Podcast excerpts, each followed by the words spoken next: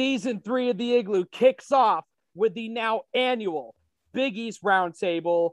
Welcome inside the Igloo with me, Timmy Ice, and the Roundtable is back, and this time it's kicking off this brand new season of the Igloo, and I got a real great squad um, of of just insiders, radio personalities, and in some case a fill-in because we had a tough time finding a representative for a certain school, which I'll touch on in a second.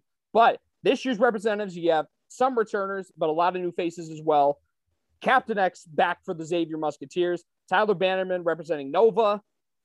Thomas Kavanaugh back for, for St. John's representing WSJU Radio. Tyler Calvaruso representing Seton Hall with 24 7 Sports. Returning for his second time, the Providence Crier. You got Joe McCann from Cracked Sidewalks representing Marquette. Patrick Waring representing the Georgetown Hoyas, the defending Big East tournament champs. Uh, Dan Stack representing DePaul. He's back for his second run, as is Matt DeMarinis from White and Blue Review representing the Creighton Blue Jays.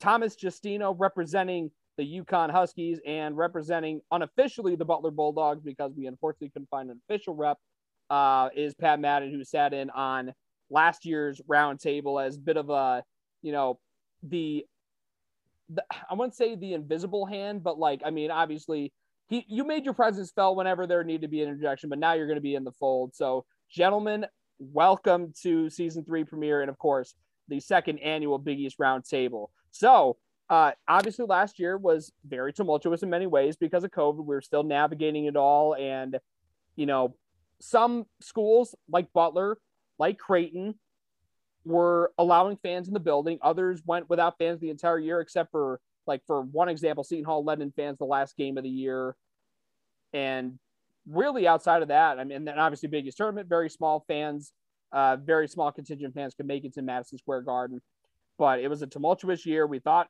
we were maybe going to get five teams in the tournament. Only four made it, um, and Georgetown pulled a shocking run in the Big East tournament as the eight seed, winning it for the first time since 2007. Uh, and in the in this NCAA tournament, Villanova and Creighton in the Sweet 16 for Creighton. It was the first time ever since the tournament expanded to 64. Villanova, their first time back since 2018, and first time the conference had multiple teams in the Sweet 16 since 2017. So, um, for anyone that wants to interject, you know, how would you guys view, you know, this past season in the Big East in a season that really is was unprecedented in so many ways?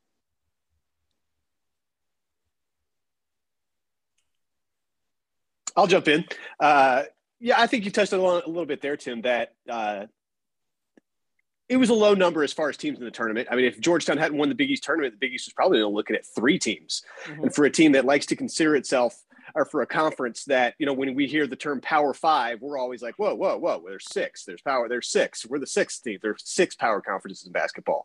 Uh, so if you're a power conference you expect to get more than three teams in the tournament. Thankfully georgetown got us a fourth but uh, yeah there was really wasn't much along the lines of national title contenders. And so i think overall the conference was down a little bit considering I think usually in KenPom rankings where you should see this conference a top three conference. Last year was not.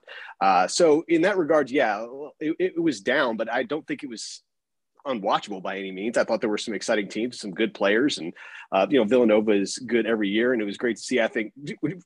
To look at it from a league perspective, obviously we have rivals and we want to beat everybody in the league, but when you look at it rooting for each other, I think it's good to see Connecticut making a move up last year uh, when they're after coming into the American Athletic Conference. That I think when they came in, uh, there was a sense that once they got closer to Big East caliber recruits, that their program would start to rise above the level it was in the American. So I think that is good long term for the league. When UConn is good, that's good for the Big East.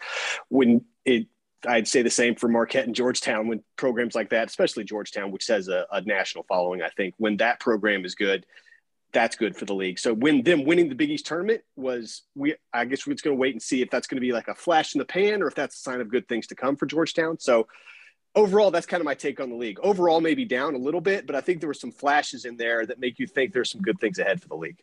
Yeah, and, and Creighton obviously they had they did something that they had never done in the 64 plus team format, which is making the Sweet 16. And and they had a shot at overtaking Villanova at the top of the conference. Obviously, it didn't pan out. They made it to the Big East title game, but in terms of making that second weekend, Matt DeMarinis, I think they they definitely obviously fulfilled that goal, and you know I think it was probably a sign of what this team was supposed to do the year before.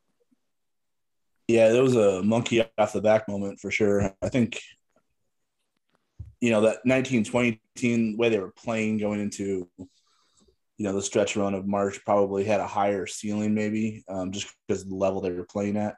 But then again, um, Marcus Zegarowski also got hurt at the tail end of that Seton Hall game on the last day of the regular season, so maybe that would have you know lowered the ceiling for that team a little bit, considering he wasn't going to play in the NCAA tournament before it was uh, shut down.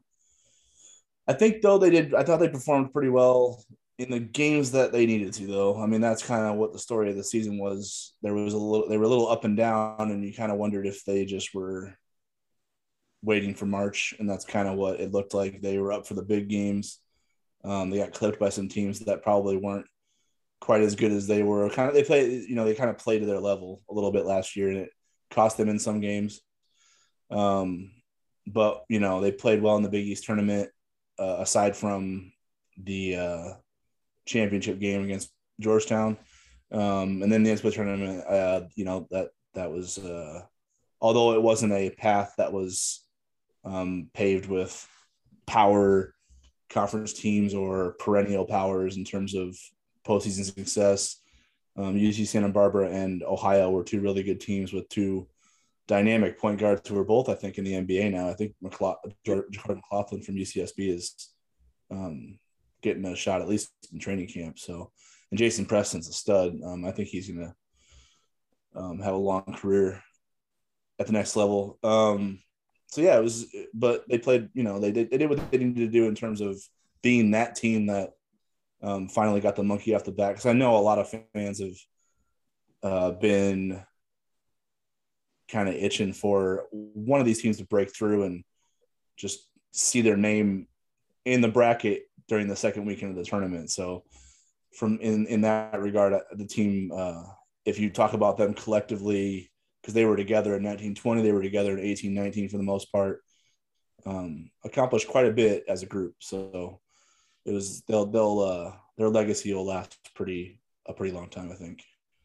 and Patrick, you know, you know, I, I actually now I saw your name, um, I remember you know seeing that on the list of you know people in you know in the rooms for you know the press conferences for Georgetown, and you know, I, I, I think, at least me personally, I mean, I don't think a lot of people expected the Hoyas to go on the run that they did, you know, winning four games in four nights, and some of the games, I mean, going perfect from the line to beat Villanova in the quarterfinal, and then routing Creighton in the championship game and easily their best overall game of the entire season.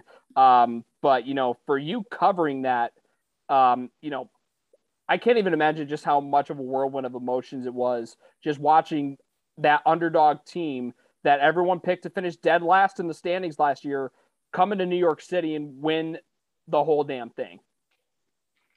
Yeah, absolutely, man. Like you said, it was a um it was an interesting year, you know, altogether for everything. Just starting out with everything dealing around COVID and health situations for Georgetown. Personally, you know, dealing with the passing of John Thompson, it was just a lot of things going on in the year. So, like you said, being able to cover the team, just being able to talk to them during the course of the year, things started off really slow. Um, they went through a, um, a pause in January and then out of that, they just played a lot better. Second half of the year, I mean, I think they finished up six and four over the last 10 games, played, played better, uh, took care of the basketball, uh, moved the ball around a lot better, and went into the tournament in New York and, you know, four games, four games straight. So just talk, I, you know, I think talking to, talking to coach during the season, talking to the players, guys like Jamorko Pickett, Jahvon Blair, uh, one thing that never changed was they they kind of stayed level the whole time. I think they believed in the team. They knew the goal was to make the tournament. Um, and they were able to do it. It was the only way to do it was to win in New York, but I mean they did it. But one thing I can say is it seemed like the guys the guys shared a common goal and they stuck with the plan. Yeah, and you know, like it was something great to see. I mean, especially you know with you know Patrick Ewing coming home and doing what he did. Uh, I mean, granted, it was uh, under a little bit of a little bit of controversy, you know, after the at least the quarterfinal game against Villanova with the whole you know credential issue, but you know that's a discussion for another time. Um, but um, you know, but obviously another big headline was the return of the UConn Huskies and Thomas Justino. Um, you know, just to hit you quickly, how would you personally assess the Huskies' first year back home? Uh, I mean, so I grew up watching the old Big East, so it was great to be back. Um, I think that they performed about how I expected. I was thinking they would land anywhere from three to five last season. Um, you know, could have been maybe higher if Bouknight had been healthy all season. I think they were uh, four and four without him in, but I think that'll lend itself nicely to this year where they're obviously without Bouknight. Um, but yeah, I don't know. It was, I got, I wish I got to go to some more games last season, but it was just good, even being at home, getting to watch old rivals like Nova, Georgetown. I probably shouldn't admit this, but I was rooting for Georgetown to uh, pull it off at MSG because I wanted them to make the tournament.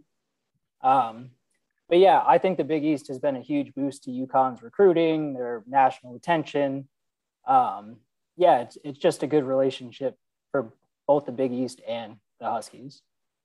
So that will take us into now. I want to hit hit each of these schools, you know, individually, um, and talk about obviously, you know, certain teams. You know, they have high expectations. They look really good at some points, and for some reason they faltered. You, you know, whether it be early, whether it be late. And one of the teams that did falter late, but they are returning quite a bit of their core back, is Xavier. Uh, this was a team that arguably played itself out of the tournament, out of tournament contention at the tail end of the season, capped uh, capped off by that unfortunate loss in the Big East tournament. Deja vu, like last year, they lost to DePaul in 2020 in the first round in the 10 7 game. This time around, they lose to Butler in a game they had a pretty big lead in. And Captain X, you know, this team, I mean, they were a top 25 team and, you know, they were rolling before a huge COVID pause. And then, you know, they come out of it, they come out flat. And then obviously the nail in the coffin be, ends up being a game in New York against a team they should have beat. Yeah, no question. First of all, just good to be back. Good to have the, the Big East boys together, and I'm loving this. Um, just good to talk hoops. But yeah, when it comes to Xavier basketball, I think this year, you know, the whole theme is just rubber's got to meet the road. I mean, I think Travis Steele is on the verge of losing the fan base if this isn't the year that it needs to be. Um, but yeah, you're right. And losing of all teams to Butler, too. Um, but this team was rolling. I mean, you go back to right before conference season, uh, you know, we beat Oklahoma by like 30 at home, just laid it on them. I think they were a top 15 team. So we came into conference play, I think nine and one, top 20 in the country. So for it to end that way with Jason Carter taking nine shots, going over nine to lose the season to Butler, um, obviously not the way you wanted to go. Um, but there's been a lot of excuses for Steele. Like COVID was one, and then like the tournament getting canceled the year before. So he's had a lot of weird excuses to like get away with it. This year, that's not going to fly. You bring back Paul Scruggs for a fifth year. You bring back Nate Johnson. You bring back Freemantle, Colby Jones, Dwon Odom, Kunkel.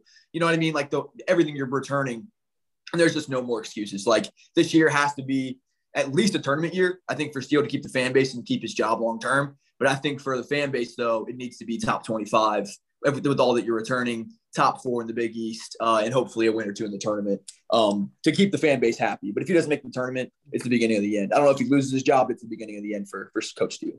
A man yeah. is just blasting his coach here. I mean, I'm, I'm on board with Coach Steele, but like for Xavier to miss the tournament three three years in a row hasn't happened since the 80s. So I mean, that just can't happen. Hmm. Yeah, I mean, it's you're not giving, between like you're not giving you know, him a COVID pass. Then you're not doing that. No COVID pass. No. That was we backed out of the season. They were they were different. You don't like look how they were playing going in, look how they were playing going out, kind of thing. I mean, I hear you on that, but it's also been three years in a row. I mean, and, and at some point, you know, you have to the results have to speak for themselves. So for me, it's you got to make the tournament this year, man. Like no more excuses. It's been three years in a row. We've had an excuse every single year. We got to make the tournament at least. Honestly, it needs to be better than that, but um, you got to make the tournament at least with everything you have coming back. I mean, Scruggs for a fifth year is ridiculous, especially with all the talent around him. So, so Cap, you know, it's it's interesting. Like, so obviously, I think consensus is top four that Xavier will finish at bare minimum top five. But yeah. you know, like, you know, where are you targeting? You're like, I mean, obviously, you, there's something somewhere you want to see see them, but where do you think they'll end up finishing in reality? Yeah, I'd say realistically, I'd say three to six. Um, because there's just you know there's a lot of variables there. I, I could see them punching as high as two. We're not going to beat Nova this year, if we're being honest. But like I could see them punching as high as two, but I could see them dropping as low as six or seven. But I would say my realistic target would be like three to six range.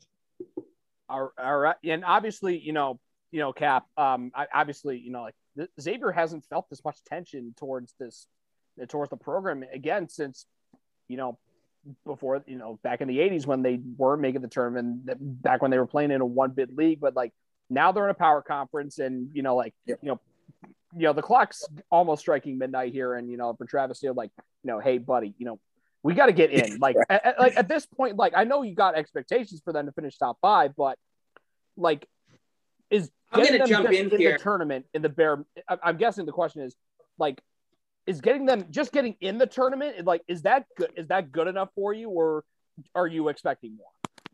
Uh pat can go ahead if he has something. I think that'll right. keep go ahead. The point i was going to make that tim needs to keep in mind is that cincinnati of all schools had a pretty big they just hired a good coach in wes miller. They just did a great job on the recruiting trail this season. And if xavier has a down year with i mean cincinnati had to kick Brannen out of town.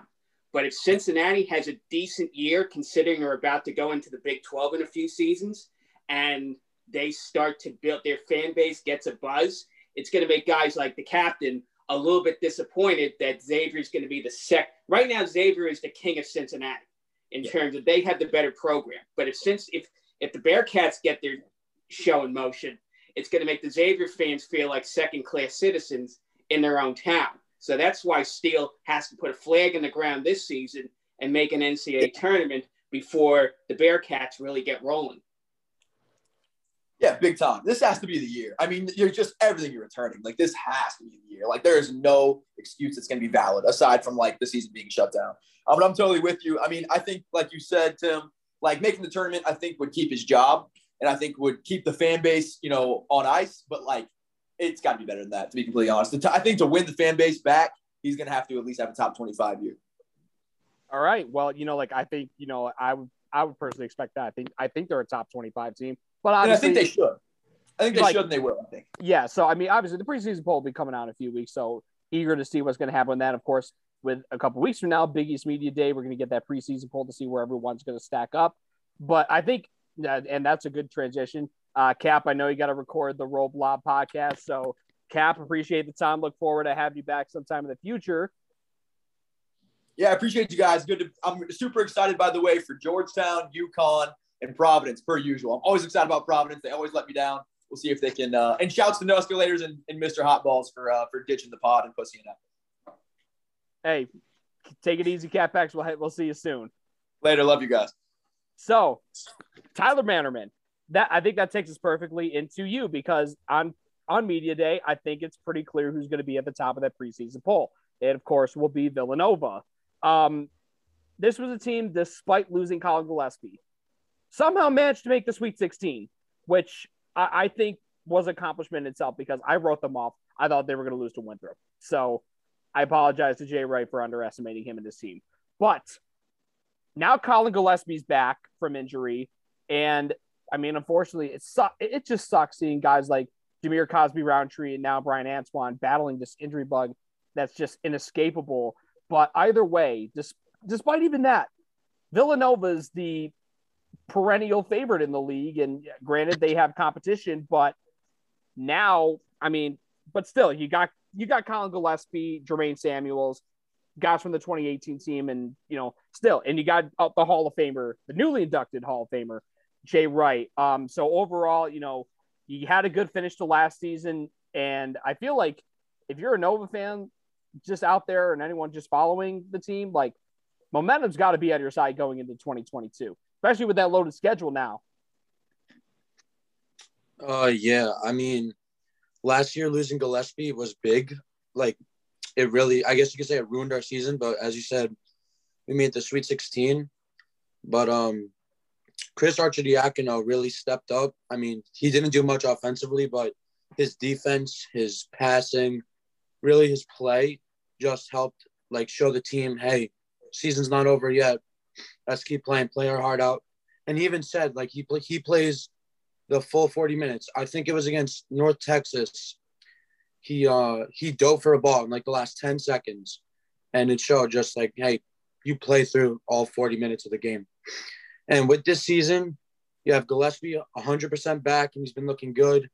Uh, Caleb Daniels was actually dealing with COVID. Like he had problems with it even after our break. And he is now back and healthy. I think he should be a better shooter this year. And uh, but again, Jermaine Samuels, he's improved every year since he's been here, and I could definitely see him getting some national recognition in terms of like NBA draft or just just by people in general recognizing that he's one of the top players in the nation. And Eric Dixon has improved a lot. I think that rounds out about our starting lineup, and he's just looked great in the Olympics. Uh, I again our schedule, we got Tennessee, UCLA, um, Baylor, Syracuse, and then possibly Purdue. I think that's going to be tough. I'd say maybe one to two losses. I think we could definitely beat all of them, but it's going to be a tough stretch. But we also got teams like Mount St. Mary's and uh, Howard in there that could help us regain regain confidence if we do drop a game or two.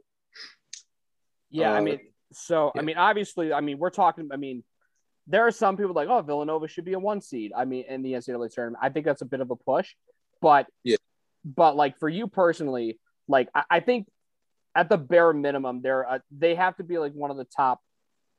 Like if if comes selection Sunday, I think you're probably thinking you got to be at least a top four seed in in the, in the brackets. Yeah, definitely. I'm thinking we got to be either a two or three seed. I mean, the experience we have is just absolutely crazy.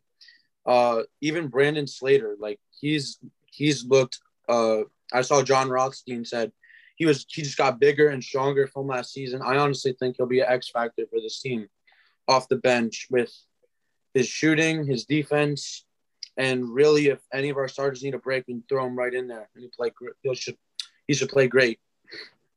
Uh, and one, one, so one, one last thing. So Trey Patterson joined the team towards the end of last season as like a spring semester addition.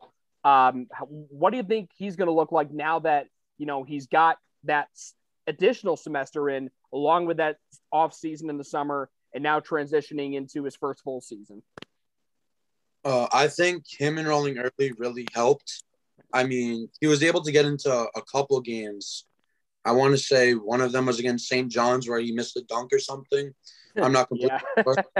Um, but no, he's. I'm pretty sure he's looked a lot better, and he's just gotten stronger and bigger. I think honestly he could be like a stretch five, because with the team we have right now, like um, last year when Jeremiah Robinson Earl would need a break, we would throw Jermaine Samuels at the five and have Cole Swider play the four, something like that. And I think this year with Patterson possibly taking what Swider would do and putting Samuels at the five or putting Patterson at the five. He definitely has better defense than Cole Swider, so that could improve us there. And then he's more athletic. I think he can do more. So maybe not as well as shooter, but I think he could definitely do more, and that definitely helps our team. So we got two teams down, nine to go. Part two of the Big East roundtable will be coming up right after this. And start uh, starting on part two, we're going to hit the metropolitan area. We got St. John's and Seton Hall coming up after the break. Don't go anywhere. Part two of the second annual Big East roundtable rolls on. And as mentioned before, before going to break, let's hit let's hit the metropolitan area and hit the St. John's Red Storm, a team that exceeded expectations a year ago. Ninth, ninth of the Big East preseason poll was a a big slap in the face. And Red Storm proved it. They finished tied for fourth. Tiebreaker got them the fourth seed in the Big East tournament, led by freshman of the year, Posh Alexander, uh, player of the year candidate last year and this year as well, Julian Champagnie, who is back uh, for the Red Storm for his junior campaign. And there's a lot of hype around this St. John's team, Thomas, and rightfully so. This team hasn't been to the tournament. Uh, actually, they were last in it in 19, but under Mike Anderson, you know, a team that they've exceeded expectations the last couple years, and now there's going to be legitimate expectations on their shoulders now. How do you think this team's going to handle it with all the talent they got? I mean, you said it best there with the expectations that are now shouldered on this. First two years were more of a formative period for Mike Anderson, you know, getting the players into the fold that he wants to fit his system. There weren't really any expectations other than get Mike Anderson's uh, streak of winning teams to continue. This year, though, the expectations are tournament or bust. For the first time in his tenure, he's going to have everyone that he brought back. Um, excuse me, he's going to have everyone that he recruited on this team. That means no more of Chris Mullin's players on this team anymore. They either transferred out or graduated. So this year, it's all to Mike Anderson's creation and this personnel to really work however he wants this team to go because we all know how Mike Anderson loves his fast-paced style. Uh, this year, of course, you said how Julian Champagnie is going to be so integral to this team. He's really the st- the straw drink for this team. He averaged 19.8 points per game. I'll probably look for him to play along the perimeter more. That was the advice he got from NBA teams when he entered the NBA draft process. And also another thing that's really worth be looking at is the development of Posh Alexander. You know, how will he develop as a three-point shooter and as a playmaker? You know, in his freshman year, he averaged only 30% from three-point range. You want to look for a bit more efficiency from him, especially if he wants to be a lead guard. Uh, but as you mentioned, you know, his defensive capabilities as a freshman is just staggering.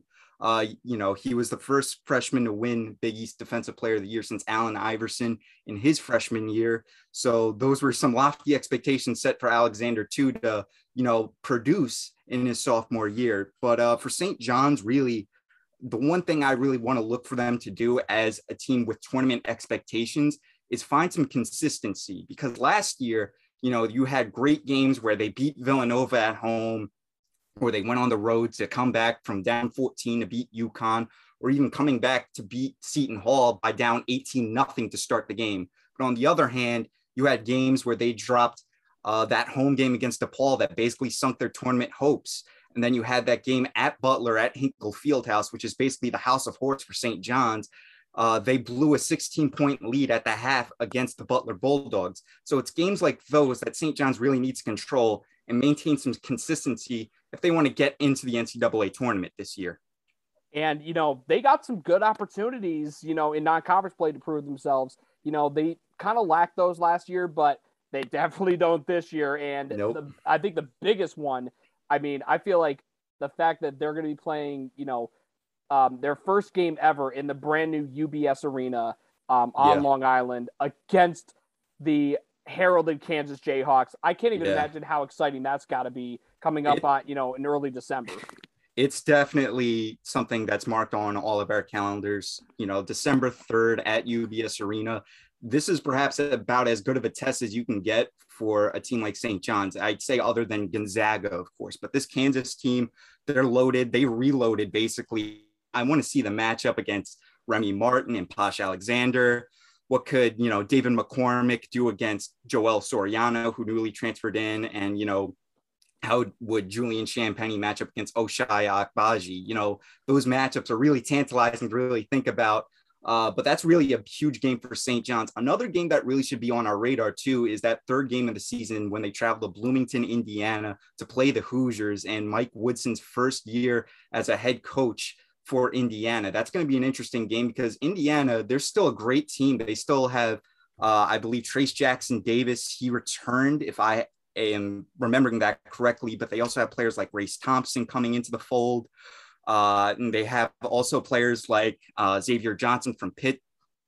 Uh, and, you know, that would really be a great game against a tournament caliber team. So those are a couple of great non-conference tests for the St. John's team. And if they want to be able to say that they're a team, they have to put up some impressive performances against each of those two teams. Personally, I'm very optimistic about this team, but I'm not really going to expect them to win either of those games. But for a team like St. John's, it would not shock me if they pulled off, say, a win against Kansas, which it's crazy to say, but we've seen it last year when they played Villanova and uh, they outplayed them for all 40 minutes. So when this team is clicking, they can be dangerous. But that's the thing. Oftentimes, they need to be clicking because you know you have those performances against DePaul where they just look all out of sorts. So again, it's really a matter of finding that consistency uh, for this team to really succeed this year. So I, I think the another big thing, uh, if there's is a point of concern, I mean, granted, great starting five that you'd have on tap, but if there's any questions, it has to come with the depth. Yeah, uh, I'd say the definitely, Of course, that we mentioned, they had basically an entire platoon swap in the transfer portal with guys like Greg Williams Jr., uh, Marcellus Earlington leaving, but they also brought in some great role players and players that come off the bench.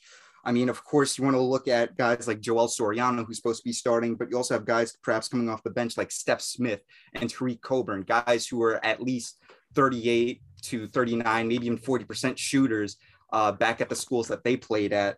Uh, so that could perhaps translate into the Big East. And then there are some freshmen too that I really think you should really take a look at. Guys like Rafael Pinzon, who impressed in the FIBA Under 19 World Cup when he was at Puerto Rico. I think that you guys should be taking some, uh, should at least keep him on the radar at least for this season because his playmaking ability I've been really impressed by. Uh, so we know, of course, how Mike Anderson loves to play freshmen and loves to give them playing time. So perhaps it's worth looking at Pinzon. Uh, and then you have guys like Dylan Addae-Wusu, who's coming off the bench, and we're really going to have to look towards his development in year two. We didn't really see much out of him in that first year due to, you know, experiences of foul trouble where, you know, he struggled uh, getting into foul trouble where he fouled out in, I believe, five games last year, and he was in foul trouble in about half the games that he played.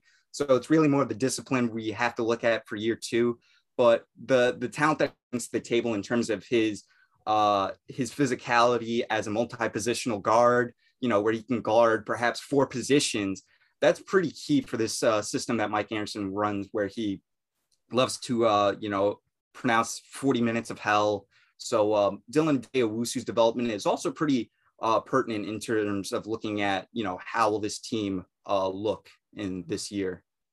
Yeah, and I couldn't agree with you more. And you know, shifting over across the river, the team that knocked St. John's out of the Big East tournament was Seton Hall in an overtime thriller. By the way, I correctly predicted it would go to overtime. Uh, Just I, am not going to. Yeah. I did. I had St. John's winning, but I still had an overtime game, and I called it on the nose.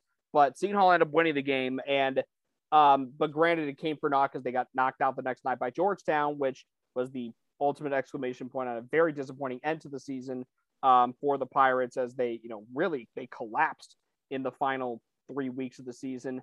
Uh, so Tyler, obviously, you want to talk about um, avenging the end of last se- like the 2020 season because they didn't get to play in an NCAA tournament and they were trying to avenge that. Couldn't do that because they collapsed at the end. Now they have something even more to avenge. So I can't even imagine what the vibes like in South Orange among the guys that are returning, guys like Myles Cale that came back, as well as you know Bryce Aiken, who you know God God God forbid you know he has to go undergo more injury issues. But I just feel like if you're Seton Hall, Kevin Willard, and that staff, you got to be thinking to yourself like, damn, like we choked away a tournament appearance last year, and now we got to get that back. Yeah, man, this is definitely a year of redemption for this program. That's the feeling in South Orange right now. This team has to make a statement and redeem itself after it essentially played itself out of the NCAA tournament at the end of last season. You know, if you really think about it, they got off to the good start in Big East play.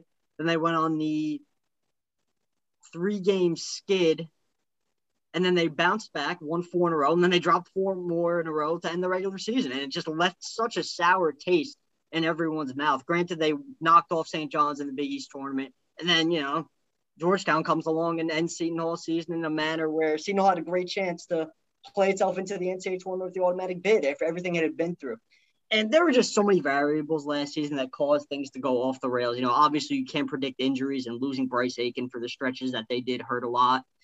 Uh, there, you know, there wasn't really a true alpha dog from a leadership perspective. I would say, you know, as good of a player as Sandro really was, you know, anytime you have a Kobe's player of the year on your team, you expect to go dancing. But there was just something lacking last year in that department. I think this year's team has it from what I've gathered. Guys like Myles Cale coming back, Aiken coming back, Kadary Richmond coming in. There's a renewed emphasis on playing with toughness and really playing Seton Hall basketball and showing what the Pirates are all about throughout Kevin Willard's tenure there. So redemption is the one word I would use to sum up the way this team is approaching this season. They know what's at stake. They know what happened last season. Now it's time to rebound.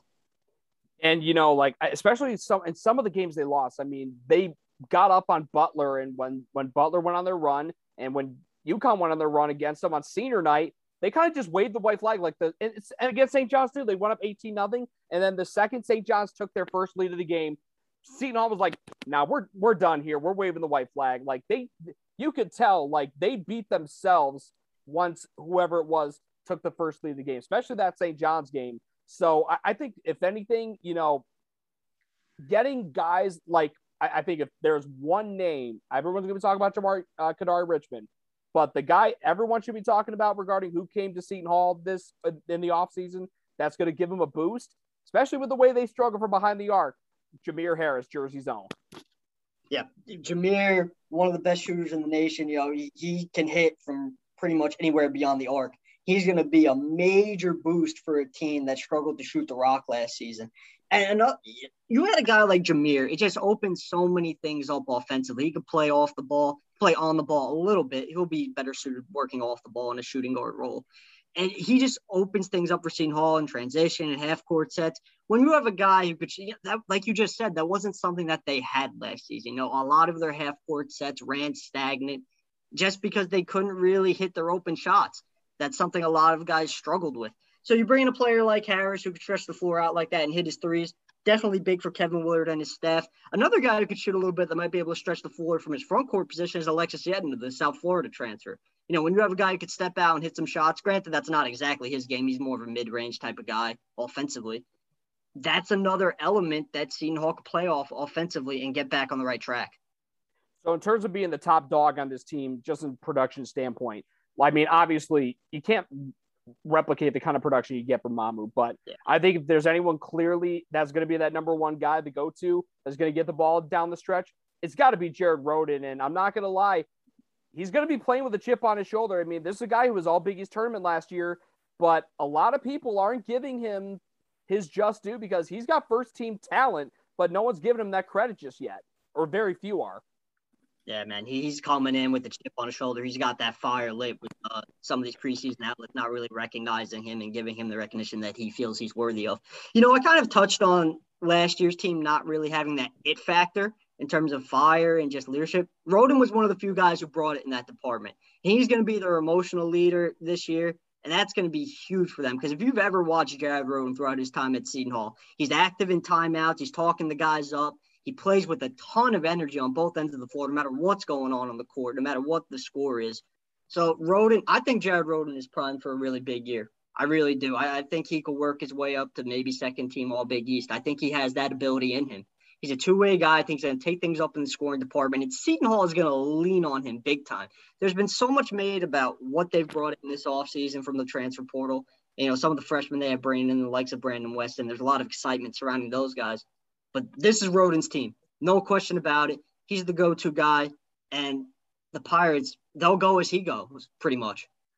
So, expectations wise, you know, um, I mean, obviously the expectation to, is to get to the tournament. That's now the norm under Kevin Willard, and that's a testament to how much he's changed the culture. But standings wise, you know, we talk about, you know, tiers. I know Matt DeMarinis really put it well last year in the roundtable. You know, there's going to be tiers to the biggies. You know, there's your top tier. Your second tier is probably you're gonna have Seton Hall in there with several other teams, but you know, what would you say are the ceiling and basement in terms of expectations for this squad? So I'd say anywhere between three and six in the standings is what I'm looking at right now in terms of realistic expectations for this team. I don't think they have what it takes to claim a top two spot right now. That could obviously change when you know once we see this team on the floor. But I think if this makes any sense, they're in the upper tier of the middle pack.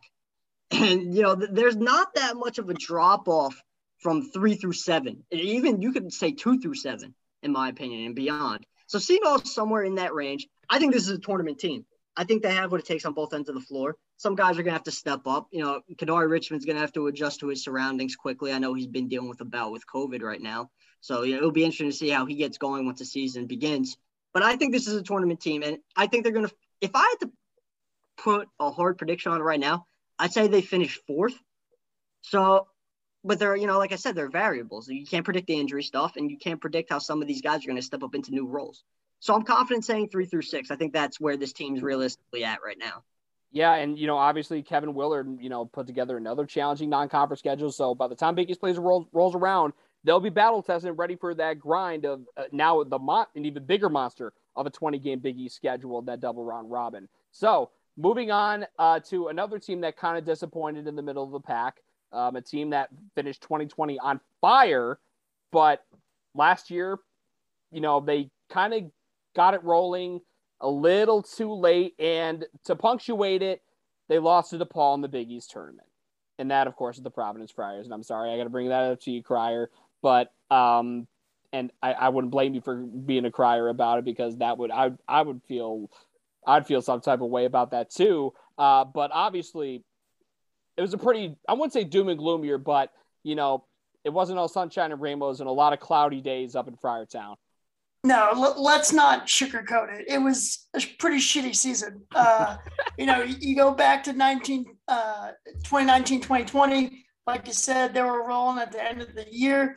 Uh, first team in NCAA history to have five wins against top 25 opponents in a calendar month. Uh, so they were rolling, and I thought that team was going to make the deep run that that Friar fans are waiting for Ed Cooley to do. I mean, he's gotten them to the tournament. Um, you know, it, it would have been six of seven years, but obviously that, you know, that season didn't count. So, uh, and then they missed it last year. Uh, so, you know, Cooley was able to get them the tournament. Now the fans were hoping take the next step in the tournament, but you know, last with COVID and then last year, I mean, all of a sudden it is definitely doom and gloom. I mean, that team just just threw away so many games. You, you, look at they played Xavier, Colby Jones hit a buzzer beater to beat them. Uh, Creighton at home, Bishop. I thought he traveled, but whatever. His dunk uh, is a buzzer beater. Um, against Villanova at the end of the year when Gillespie was out, they end up winning that game, but it was like pulling teeth. The team couldn't close games. And the real interesting thing is, you know, beginning of the year, they were pretty, you know, up there in terms of KenPom for offense, but defensively, they were atrocious for Ed Cooley standards. That is, uh, by the time the season ended, it got it, it, flipped. Offensively, they were 96 or something like that, but defense was only 74. Still not good enough for Cooley. Usually, Ed Cooley coach teams top 50 in KenPom defense. So I definitely think it was a, a down year last year. You know, you look at this year, they lose David Duke Jr. I thought him and Nate Watson would be the one-two punch that would be able to carry them uh, much further than a 13 and 13 record. Um, but you lose him, they lose a bunch of other fringe rotation guys, but they reloaded a little bit uh, on the transfer portal, getting uh, Al Durham from IU, three-year starter, three-year captain. Uh, Justin Minaya, uh, forward from South Carolina, another three-year starter. So they're adding quality transfers that I think can step in right away in terms of biggest play the year before that, they add Jared Bynum from St. Joe's, and he struggled to, to get it going at the point. Same could be said for Luwane Pipkins the year before that. He really struggled until the end of the year. So I, my hope is that the, the transfers that they bring in, considering that they started on power five, power six, whatever you want to call it, uh, teams, I think that adjustment should be easier. Yeah, and you know, like I think if yeah, thankfully, you know, with Bynum being down, thankfully Alyn Breed rose up to the occasion and is going to probably be the guy starting at point guard with Durham probably starting at the two.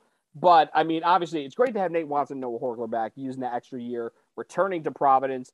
But I mean, just with the overall balance of the league, it's going to be awfully tough for Providence to, you know, rise up. Although they have the ability to do it, it's going to be awfully tough for them to, you know, find a way to, you know, rise towards, you know, the top five to be in back in the tournament after, you know, obviously last year things kind of, you know, they lost a lot of games. Like Seton Hall whacked them at home. St. John's hung 92 on them at home. Like, you know, obviously they have the experience to do it. Now the question is, do they have the talent to do it? And obviously, uh, you know, even in granted, you got all that talent, but you know, if you're, I mean, I feel like I wouldn't, at least as if I were a Providence fan like you, I'd be I'd be having a little a few question marks about you know are we actually good enough to you know make that jump and make ourselves a tournament team and set ourselves apart from teams like a Seton Hall, the St. John's, or a Xavier. Yeah, for sure. I mean, th- this year I have no expectations. I- I'm done giving expectations because usually when I do, I end up being disappointed. So this year I'm not doing that. But what I will tell you is I, I expect this team to be picked between probably five and 10 in the preseason poll. Um, I, I wouldn't say as low as 10, but they're definitely going to be a bottom five or bottom six team, right? Um, so, you know, I think those teams, Cooley typically gets those guys to play, right? Um, I, feel like when they're when they're don't get much media uh, fanfare and all that, I, I think they rise to the occasion. Um, I think last year with COVID, empty arena, Cooley didn't seem to have the same fire in his belly that he normally does, right? Um, so, you know, they do have a ton of question marks. They do have a lot of experience, as you mentioned. You know, if they wanted to, they could throw out a lineup of Durham, Reeves, Minaya, Horchler, and Watson. Those would be all guys that are at least seniors or older. So um, they have a ton of experience, but guys are going to have to step up. One guy I look for as an X factor, AJ Reeves. Um, some of you are more familiar with his work than others, but uh, Reeves shed 20 pounds in the offseason. Um, his freshman year, man, he was a stud before injuring his foot, and he hasn't come close to regaining that form. Um, but he's the X factor, man. If, if he can be a guy that can create offense um, from three, mid range, attacking the hoop better, uh, that opens up the floor a lot for Nate Watson to dominate. Which, by the way, I, I don't see anyone in the Big East that's going to stop Nate Watson this season. He's going to own the paint. Oh, okay. You know, My like question, about, I have a question about Providence though, because it sounded like after uh, getting bounced by DePaul in the Big East tournament that there was going to be some soul searching going on. So I'm curious if it's still kind of be like bar fight you in terms of the style of play, or if that's going to be altered at all. I mean, that, that's actually a really good point. Um, you know, the flex offense that, you know, they don't run it all the time, but Cooley's flex offense is pretty stale dated when you think about how basketball is played, especially at the professional level, right? Um, you know, floor spacing and all that. Yeah, that, that that's going to be interesting because they didn't fire any assistants. I thought maybe that was a possibility. Um, they did bring in Ladante Hinton as a as an assistant, so um, you know we'll see. But but I, that, that's a good point for sure. I mean, their offense can be putrid at times, no doubt. Yeah, no, trust me. Like I, watching that flex offense, I'm like, what is this freaking travel team? like that's what it, that's what it felt like sometimes watching. Like really, I felt like I did this in like elementary school. Oh yeah, and you got guys like Jared Dudley, uh, who who played at BC when, when Cooley was assistant. He he's still you see him on Twitter occasionally ripping the flex. So. Uh, old man Dud never ne- ne- never change. Dud never change. But let's talk. Uh, I mean, there there was a lot of change going on in the Big East, and obviously we now have two new head coaches. This head coach probably made bigger headlines, and it was correctly predicted by last year's Marquette representative Alan Bykowski. Now, now we toss it to this year's representative Joe McCann uh, from Cracked Sidewalks. Um, the Shaka era is, has been ushered in in Milwaukee. The Wisconsin names back home, and he kind of was dealt a bit of a tough hand because both Theo John and Dawson Garcia, the two his two bigs uh, from last year, well, they went to Tobacco Road with Dawson going to Carolina and Theo John going to Duke. And however, he did get Darryl Morsell, which is a nice addition from Maryland. But I feel like in the same vein that Wojo was dealt kind of a tough hand in his first year at Marquette, can almost make the same argument with uh, Shaka this time around. Hey Joe. Yeah, I think that's a good place to start. Sorry. Joe, before you before you start, do you want us to let you know if someone's going to come down the stairs and murder you before you while you're talking, or yeah, if you see anybody sneaking behind yeah. me, please uh, let me know. I, I would appreciate uh, it. Yeah, but, I but um, yeah, so like starting there with the roster and the hand, I guess he was dealt, but or, and, and you know some of it may be his own decisions as far as the roster as well. But the fact is, out of twelve scholarship players at for Marquette this year, only three were on the roster last year. Only two of them saw more than ten minutes a game. And of the 12 scholarship players, 10 or nine are either freshmen or sophomores. So it's a lot of new faces and a lot of young faces. So those two usually combine for maybe some growing pains. So I think that is why I think a lot, I wouldn't say a lot, I can't speak for everybody, but I think people who follow Marquette basketball closely are maybe tempering expectations for this team for that reason. Because when you have a lot of youth, you're going to have mistakes. And when you have, uh, when you're depending on guys who are, are new to the program uh, and if there's a new system altogether, you're going to have some growing pains as guys are learning what this new coach wants to do. So, and, and yeah, I think for us to have like for Marquette fans to have any like really excited expectations about making the tournament this year, we would have wanted to see DJ Carton and Dawson Garcia come back. Uh, along with Justin Lewis, because those were the three players for Wojo's last team that were really impact players um, that you would want back. And I, and I, guess John, too. Of course, John was a senior and he took a COVID year. So I guess he technically could have come back, but he had decided he was moving on even before the coaching change. Is Justin but, Lewis gone? Where did he go? Justin Lewis is still here. He's the one guy who oh, came back. Okay, okay, okay. So yeah, that's what that's what I was saying is of those, you would have wanted all three of those guys to come back, and Marquette gotcha. only got one back, and that's Justin Lewis. So obviously Dawson Garcia, he went to North Carolina. DJ Carton decided to be uh, test his hand at the NBA. Uh, so yeah, it's gonna.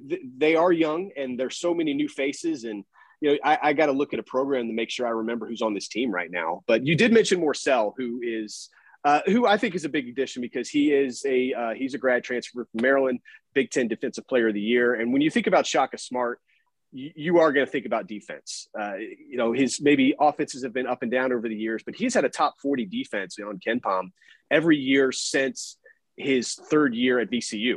So every year his defense has been top 40 or better. So I think when we're looking for maybe progress for Marquette this year, uh, I think we're looking for this team to establish an identity defensively that will be led by Morsell. And the big question is who's going to score on this team? Uh, I mean, they you maybe look at a guy here or there, say maybe that guy can get you eight or ten points a game, but I don't know if I, I see a guy who jumps out at me who's going to get you 15 plus a game. So where's the offense going to come when they need a big bucket late? Who's going to be taking that shot? Uh, I think those are the things that we're interested to learn about this team because there are just so many unknowns as far as all these young guys when you've got nine guys who are either freshmen or sophomores. And I think just all of that unknown, I feel like that's going to play a big role in that early part of the, the non-conference schedule because it's very challenging because you got to play Illinois, who still has Kofi Cockburn. You got to play at Wisconsin. You got to play at Kansas State, although Kansas State, I mean, they're, they're trash. Let's be real. And but you, and you play UCLA at home in the in in the in the second leg of the home and home um, that started last year. I mean, I I feel like if you're a Marquette fan, given those games, I'm like, you have to be ready for some level of disappointment because you're going to lose a good chunk of those games. Oh, they're going to be dogs in every game they play against power conference teams, I think. Uh, or power conference teams out of conference, I would say, because I think you're going to be a dog at Wisconsin. You're, even though Kansas State may not be that good, just because it's a road game, you might be a dog in Manhattan. Uh, you're certainly going to be a dog against UCLA. Uh, we'll see what happens in the Charleston Classic. I don't know much about Ole Miss. Maybe they're a dog in that game on a neutral court. If they play West Virginia, probably an underdog in that one too. And yes, certainly a dog against Illinois. So I, I, I to be realistic, I, if you can get two wins out of all those games I mentioned, I think you're jumping for joy if you're a Marquette fan, especially if one of them is Wisconsin. But you, uh, yeah, I, I think you're probably again, we, we want to win. We want to make the tournament. We want to see progress in the first year under Shaka. But to be realistic, especially when these big games against some really good teams coming up early on, uh, you, you got to brace yourself uh, for a few losses. I think to be fair, not that we're rooting for them, but you just got to be real that this team's young and they're just starting to gel.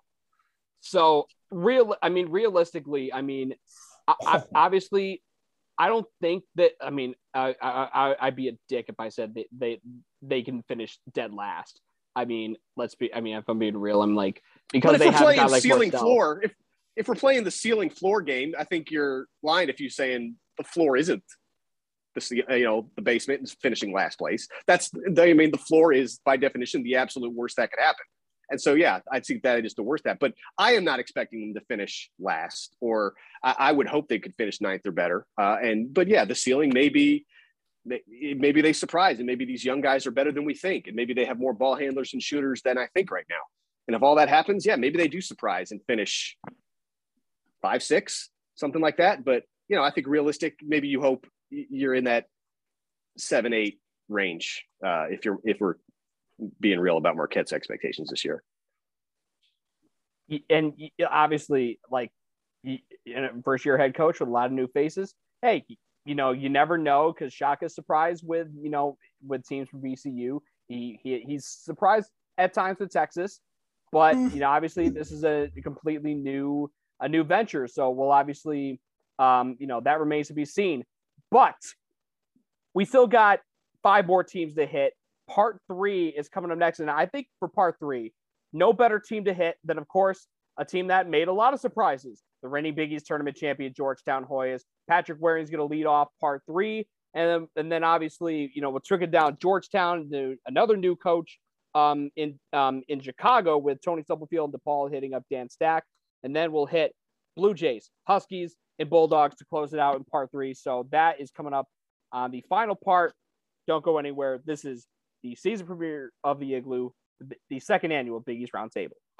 Part three of the roundtable continues, and no, be- no better place to begin this part with the reigning Big East tournament champion Georgetown Hoyas.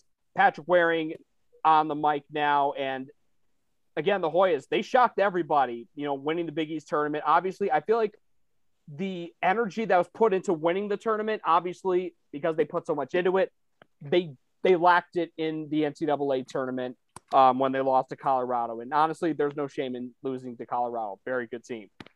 And you know, you expect to lose guys like, you know, Pickett, Blair, but obviously losing Qudus Wahab was a backbreaker, and that's a, that's kind of a tough blow for Georgetown to recover from.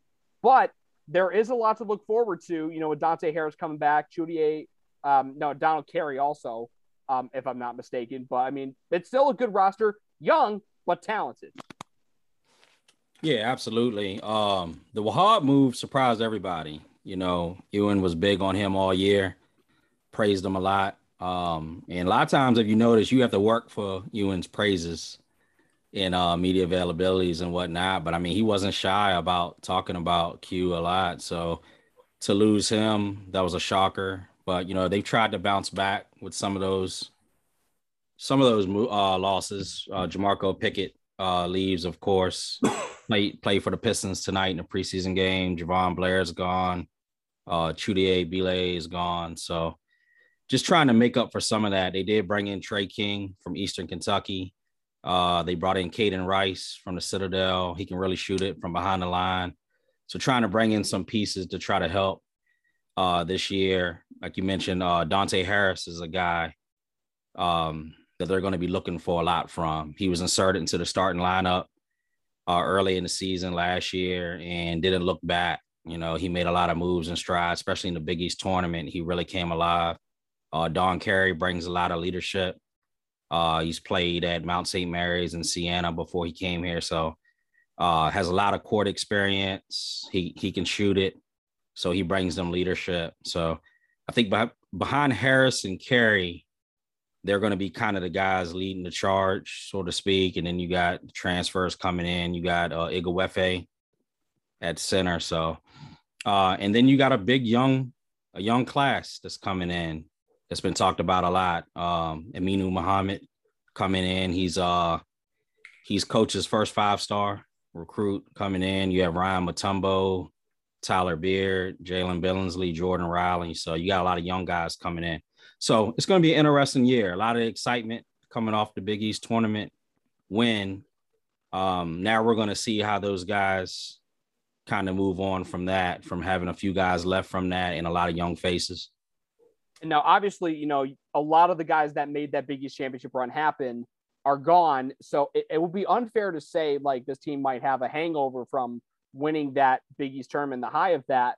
But I mean, they they are challenging themselves quite a bit. You know, they go to California to play in the Wooden Legacy. They play Cuse at home. They got a game against TCU also at home, and they go to Columbia to play South Carolina. So they have some challenging games against you know some good teams, and they start that Wooden Legacy against San Diego State. So I mean, I don't think having a hangover from that would be that would would be that bad because unlike previous seasons under Ewing, they're you know they're facing some pretty tough teams in this non-conference slate. Yeah, they are. I, you know, I think the thing about this team, I think, I think the thing about last year's group, and from what what we've been able to see, getting a peek through social media and whatnot from these guys, um, I think they definitely enjoyed winning that last year, but I think they kind of put that to the side for right now. I think this is a group that's hungry. I think they want to prove they want to prove that they can play. Um, so I don't think they're really caught up on that anymore. You know, I'm not for sure what the expectations as far as each win is going to be each week, but I think you got a group that's working. You got a group that seems like they're they're bonding. Uh, Coach Crouch, who's on the coaching staff, he seems to do a great job with these guys as far as building rapport, working with them. Um, so I think the guys are motivated to go out and play, and I don't think I, you know I don't think they're coming in this year with a big head. I don't think they're going to be talking about the tournament anymore. I think everything's focused on this year. Um, and it is a young group, you know, it's a young group. It's a lot of it's a lot of guys coming in new new pieces. So they uh, they are going to get tested early. The first three games will be at home, and then like you said, they're going to hit the road. Uh, so we're going to see what this team is made of. Um, after that, then come back home, play some games. You mentioned the Syracuse game, go down to South Carolina. So I think we're going to learn a lot about this team early. But I would also caution people too that it's probably going to be some growing pains early. And we seen what happened last year when some things didn't go their way. We seen the way the guys were kind of, you know, were were able to rally.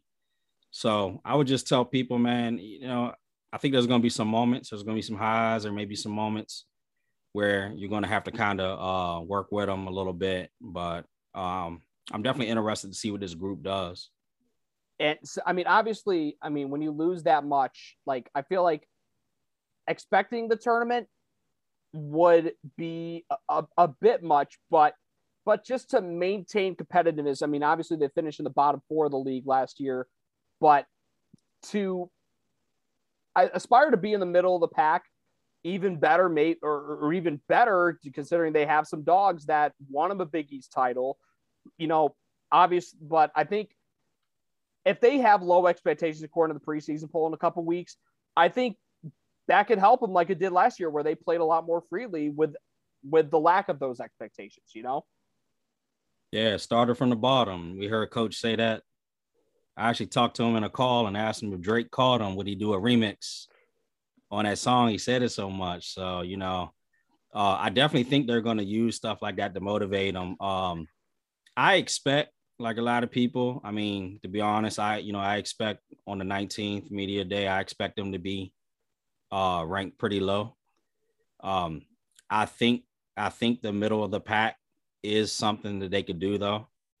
Um, I think if things roll roll the right way, I think if this team grows, I think that is a realistic expectation. But I would expect them ranked low, like you said. Maybe they use that for motivation. I'm personally not too big on rankings and stuff like that. Like it doesn't really bother me as much if I see teams that I root for in other sports that they're ranked low. It doesn't really bother me as much. Uh, I expect them to use it as motivation. But um, I think this group can do some things, though, man. You know, I think this group can surprise some people at different points. Like I said, I'm really excited about Harris at point. Uh, I want to see what coach is going to do down low, developing the big guys. Um, with Ighoefe, you also got Malcolm Wilson, who's going to be returning. Uh, you got a couple guys that are kind of interchangeable too. So Kaiden, like I said, Kaiden Rice, I talked about him. He can shoot it. He's one of the top three point shooters in the country. You can see him playing the two in the wing. Tre King coming. Will he play the four? Will he play a little five? So I think it's going to be interesting how they mix those guys. Don Carey, um, I think you can see him at the two, the three, maybe even spell a little bit at the one. Uh, it, you know, if Harris plays off ball or if he's uh, getting a breather. Tyler Beard, a freshman, he came in. He actually did a prep year uh, in Virginia, so I think he's going to be ready to play as well. So I think this team is looking to run. I think this team is going to be looking to run. They're going to be looking to put up some shots. So I think that's a tight basketball you can kind of expect. And the biggest thing, which I think they learned from in the beginning of the year, uh, they're going to have to take care of the basketball. So turnovers are definitely going to have to be something they're going to have to work on as far as taking care of the ball and giving themselves opportunities to score. 100%. And, you know, talk about Drake. I mean, hell, you know, with the way that Ewing took on that mantra, Hell, get Drizzy to Midnight Madness in the nation's capital. Let's make it happen. Why not at this point?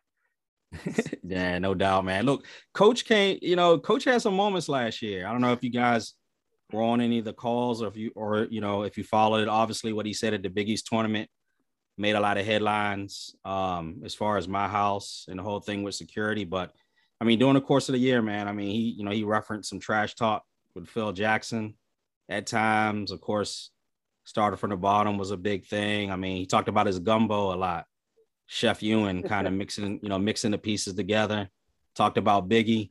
So I think his personality came out a little bit more this year. And I think he got some stuff off his chest, you know, in the Big East tournament. So some things didn't go right with the program. Obviously, everyone knows uh, in year three. And so I think that felt good for them to get some success at Madison Square. So I think the guys are going to come out a little looser this year. I, I, I totally agree with you. Now, um, talk. Let's talk about a, a team that will probably be like Georgetown towards the bottom, probably at the very bottom. Uh, under first year head coach Tony Stubblefield, the DePaul Blue Demons, Dan Stack back on the roundtable for the second straight year. And uh, again, for DePaul, I mean, you lose Charlie Moore, um, you lose Pauly Paulicap. You know, this, I mean, I, I, it's gonna. I, don't want to say it's like it's gonna be another DePaul like season where they're not gonna be very good, but I mean, they because of you know they lost two big time dogs in Moore and Paulicap, and you're under a first year head coach. You you, it, it's tough to imagine DePaul. You know, you know any anything finishing better than tenth or even just better than dead last is a success. But obviously, it's going to be a season of growing pains in the winning city again, Dan. Yeah, that's that's definitely true. I, I, we don't have visions of grandeur. It was all about a complete purge. Um, ever since um, they hired uh, DeWayne Peevy as their athletic director for two years, they've got a new athletic director. They got a new head coach. They didn't retain any assistant coaches, even though some people wanted them because they had some two good recruiting um, assistants that they thought were good, Tim Anderson and Marc Hsu, but the results speak for themselves. And they only brought back four players. So this is um, a year of adjustment. It's a year of building culture and, and see if he can um, bring his winning mentality they brought to him from Oregon. I mean, he's coached under some really good coaches. Stubblefield, he's learned under he was the associate head coach for that for uh, Altman at Oregon for 11 years. He coached under Cronin at Cincinnati. He coached at their on uh, Lou Henson at uh, New Mexico State. So he's got a lot of experience. He's got connections all over the world. He's very tied into Nike, obviously, with his connections with Nike, with uh, Oregon and Nike. Um, so he's, he's laying down something of a, of a purge and just complete re, re, reconstruction of the program. And they're going to have their, their, their most introduced because they have seven newcomers, you know, uh, and it's it's going to be all about adjusting, getting to know each other. They're probably going to struggle early. It's just about getting better as the season goes along, you know, and, and that's something that Leitao never did in his first, you know, he had some flashes of brilliance, you know, like, you know, in 1920 season when they were 12 and one, but there was never any consistency. Never, they were better the next year than the year before. It was just, it was just, it was a sinking ship and they were trying to pour the water out and it just it didn't work. So we're just, we're, it's all about adjustment and building for the future again, but we have to stay in, stay locked in and uh, hope for better things going forward. Yeah, I mean, and, and they do get to challenge themselves. I think it's good that you know they are challenging themselves. You know, playing Rutgers at home in the in the Gavitt games, uh, going down to Louisville in December, playing Loyola Chicago at Wintrust. Um, you know, a program that has been to a Final Four now, a Sweet 16 this past year, and playing at Northwestern again. Um, you know, they're going to face some challenges, but uh, overall, I mean, obviously, I mean, expectations are low like what do you think could possibly be like a best case scenario for this group?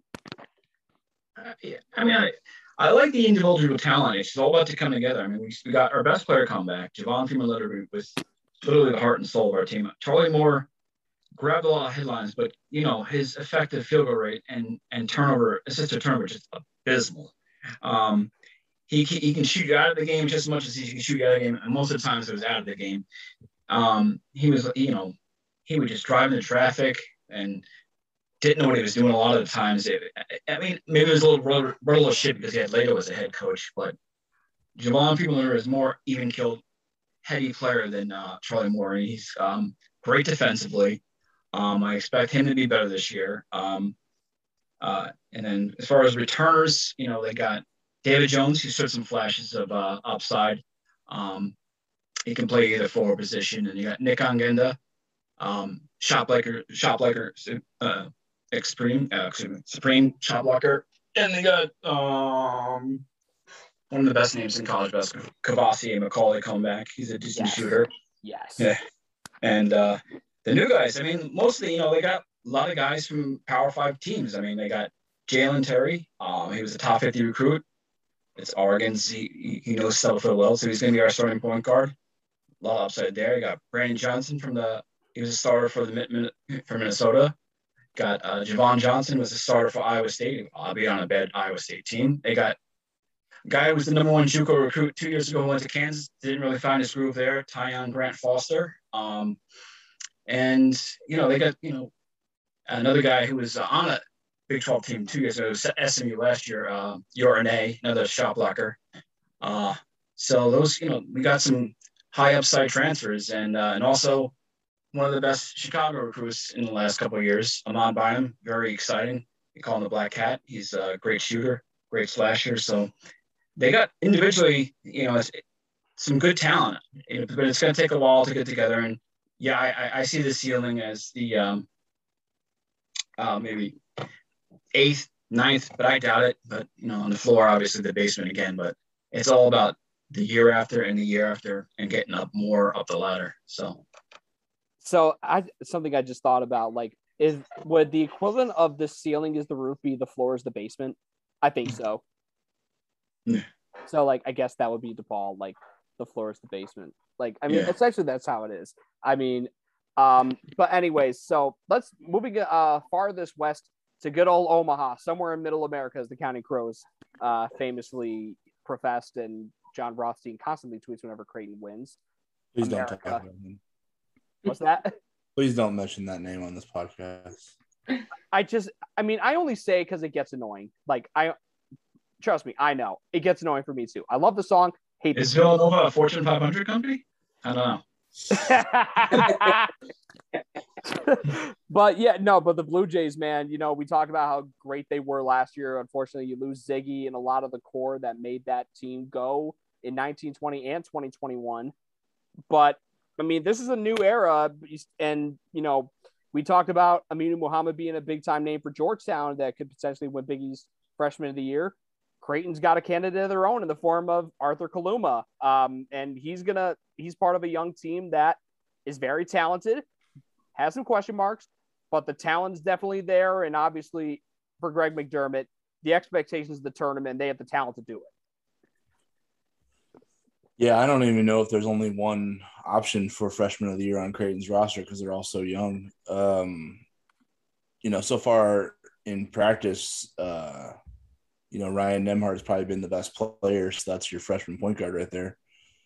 Um, you know, and, and uh, they just had their pro day the other day or yesterday, and I thought Trey Alexander was the best player in the gym for that. So that's another freshman, and then obviously Arthur Kaluma. You know, he's a stretch big, can shoot the three, can drive it, big, physical, um, athletic.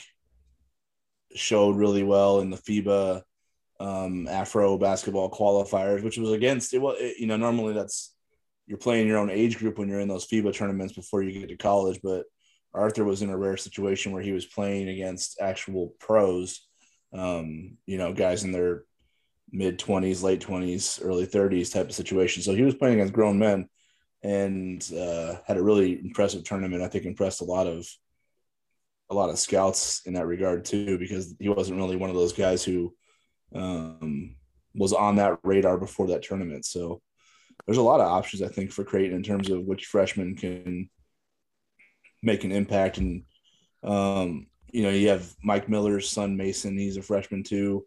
John Christofilis is a sharpshooter from the Pacific Northwest. Uh, you know, it's I, I, think it might be one of these years where each guy shows flashes for you know two to three game stretches here and there where that you think that they're um, about to come on and then someone else steps up. I think it's going to be one of those kind of years because there really isn't an established identity with so much that's new to the roster. So that's going to be the the the thing to watch for this team is just how what the identity how, how what what their identity forms into, right? Because obviously the team that just moved on, the group that just moved on was extremely deadly offensively. When they got going, it was it, there isn't a team in the country that could score with them, with the exception of Gonzaga last year. With the, the year prior, maybe a Dayton um, when they were firing all cylinders.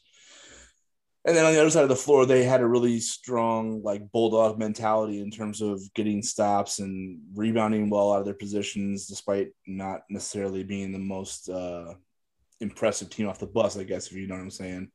Uh, in terms of height and length and everything, they made up for it with just that that bulldog mentality, that that toughness mindset that they established the year prior. Um, so yeah, that's that's kind of that, that's the intriguing thing about this team when they're so young. Uh, that you know that there's going to be ups and downs, and you know that there's going to be inconsistencies. So you you take that and you expect it, um, so you just wonder who kind of responds the best to it, right? Because so, they're also young, and even the experienced guys that are on the roster are new to the system. You know that Ryan Hawkins is um, a transfer from Northwest Missouri State. It's a Division two school, but he won two national champ, three national championships there. Um, was defensive player of the year there, and he's been shooting the ball really well in practice as that, you know, that stretch four guy. Uh, then you have Keyshawn Feazell from McNeese State. Uh, also started his career at Mississippi State, so he's had he's been around a couple places, and you know he's he's seems to be in a good spot mentally right now, and he's been shooting the ball well in practice to give them some kind of an option there in terms of a guy a five man who can just stretch the floor and and make teams respect the spacing that Creighton's trying to develop. Uh, but he also he's a big body. He can rebound. He can dunk. He can play above the rim. Um, he's a big physical guy. And then, you know, you have Ryan Kalkbrenner and Shereef Mitchell, who are the veterans that were on the team last year. And in Shereef's case, the year prior, that have a chance to kind of establish themselves as, you know, the veterans that uh, will be relied on early, um, given their experience um, relative to the rest of the team. So, you know, honestly, you know, expectations wise, you know, like I feel like it's a mixed bag. Some people think have them really high, Others have them kind of low. Um, where would you personally, you know, put them in in the hierarchy of the Big East? You know, obviously we'll find out what the preseason poll says, but you know, where would you have them on the totem pole right about now? Yeah, that's, that's I've been trying to get a grasp of that as we get closer to you know having to I guess make those uh, determinations publicly, right? We have to it's kind of our role to make these predictions before the season goes along so we can either pat ourselves on the back or call each other idiots at the end of the day. Um, um, yeah, I don't I, with Creighton, I don't know because it's their their success is relative to the Big East, right? So who do I trust to be um the top of the Big East? Like Villanova, obviously they have a, a ton returning. Uh, then you you have the Jay Wright factor, and then you also like the young players they brought in, right? So Villanova, you feel like is you feel pretty confident that Villanova is the prohibitive favorite in the league going in right now, and then I don't know who I trust it to. Like St. John's is really talented. Um, you certainly like the Posh Alexander Julian Champagnie duo, right? But do you have a lot of faith in the rest of the roster yet. I don't know if you can make that determination at this point. I think it's a wait and see for them.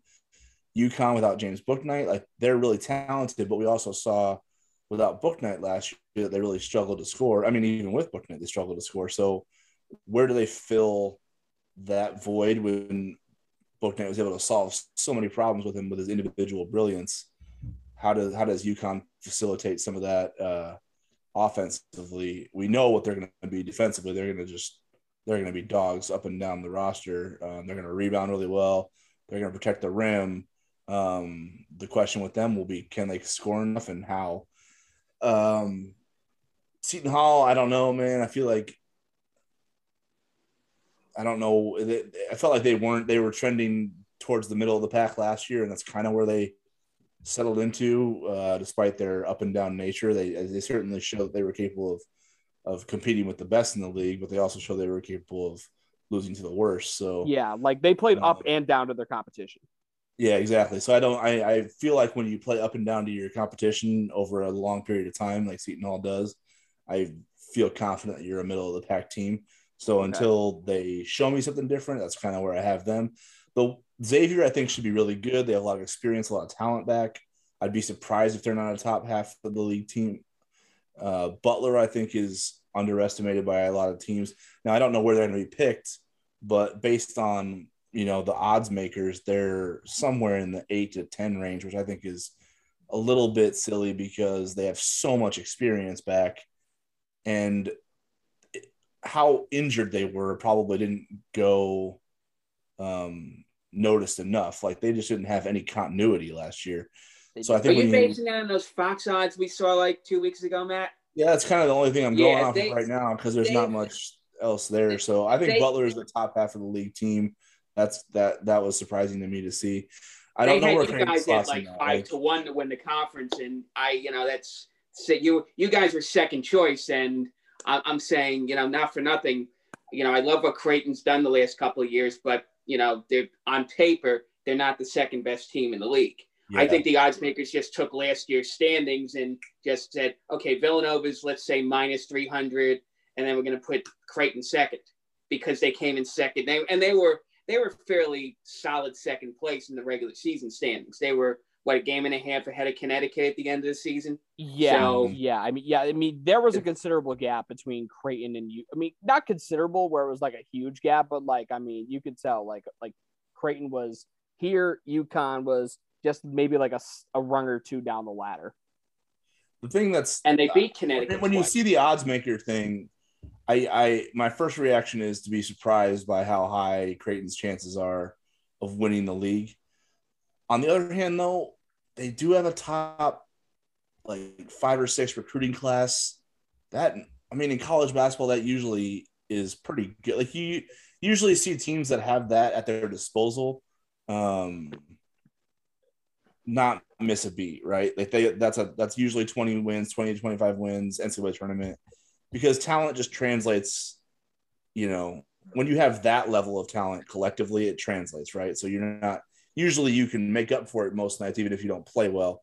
You can just out talent most of, you know, 25 of the 35 teams you play, right? So um I see the I, I was surprised at Creighton's odds, but they I also see like, well, you know, they do have a lot of what the evaluators think is a talented freshman core. Like, so does that help fill some of the gap there? The only thing is, I just think experience is what wins you championships and NCAA tournament games at the end of the day in college basketball, and they don't have that. So that's the question mark for me there.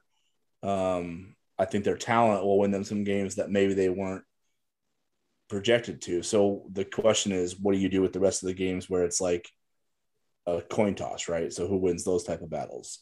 Who wins the the Creighton UConn battle where UConn's trying to find replacement for Bouknight, um, and Creighton's trying to replace like Zegarowski, Ballock, all these guys they had trusted scorers, trusted shooters. Like, you know, that's something that that's why it's always tough to project this stuff because you just don't know the answer until you see it on film. And I think that's kind of what we're we're walking into with this league as a whole. If you make me trust if you make me trust someone right now, the only one I trust, the only teams I trust are Villanova, Butler, Xavier. Honestly, like they're the only teams that I know what they're bringing back. Everybody else has too many question marks that could go either direction for their teams. You know what I mean? So it's kind of it's kind of tough.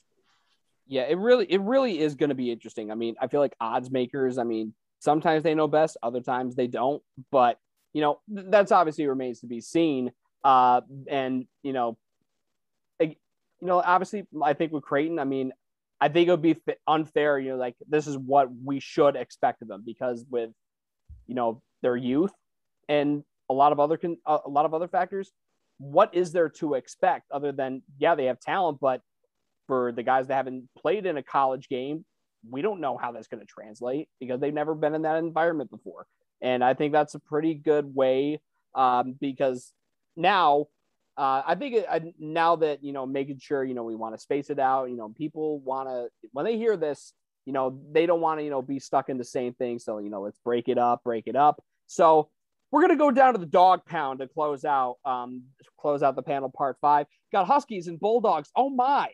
Uh, Thomas Justino and Pat Madden representing the Butler Bulldogs. They are going to close it out. They'll be our Mariano Rivera's, John Franco, Trevor Hoffman, whatever team you root for. They're going to be the closers for this uh, for the roundtable part uh, year two. So uh, join us in the dog pound. We'll close it out after this. Off to the dog pound to close it out. UConn and Butler remain, and we'll start in Storrs, Hartford, whatever you want to call it, um, in the state of Connecticut with the UConn Huskies. First year back in the Big East, they make the NCAA tournament for the first time since 2016. Behind James Bouknight, who proved to be a lottery pick, 11th overall to the Hornets. Um, and Thomas Justino, you know, obviously when Bouknight was on the floor, they were really, really good. And very few teams beat them at full um, at full strength. Creighton being one of them, Villanova another, and then uh, Creighton actually twice with Bouknight, and then obviously in the NCAA tournament, they had some expectations as a seven seed, but they kind of flopped. And I think, I mean, yeah, there were some games where they looked bad, but they probably didn't look as bad overall as they did against Maryland at Mackey Arena uh, to close the season. Yeah, I don't want to talk about the Maryland game too much, but we can. Uh, yeah, last night, like you said, it was, or last year, it was the Bouknight show. And uh, as Matt touched on earlier, everyone, the whole offseason, where are they going to go for scoring? They have what everyone keeps saying is a bunch of role players, but I think RJ Cole, he scored 20 points a game when he was at Howard. The Big East is not Howard, but you know, I think he can become like a 15 point per game kind of scorer. Tyrese Martin, he kind of he seemed to kind of get into a groove when Bouknight was out, but then his inconsistent play, I actually think was a product of Bouknight being in and out and kind of changing roles so much from kind of being, you know, the one or two guy to taking a step back where Bouknight basically had the ball for, you know, 35 minutes. And uh, yeah, I actually, I, I wrote about the Maryland game for Big East Coast bias and I called it a game of mismatches and the mismatches favored Maryland. So I hate to say it, but I think I kind of saw it coming. And I watched Maryland quite a bit last year, and Darryl Morsell is a huge pickup for Shaka and Marquette. Um, hopefully, he doesn't terrorize the Huskies again this year, but he, you know, he's a lockdown defender. And yeah, Maryland just made UConn look like they were lost on the court against them.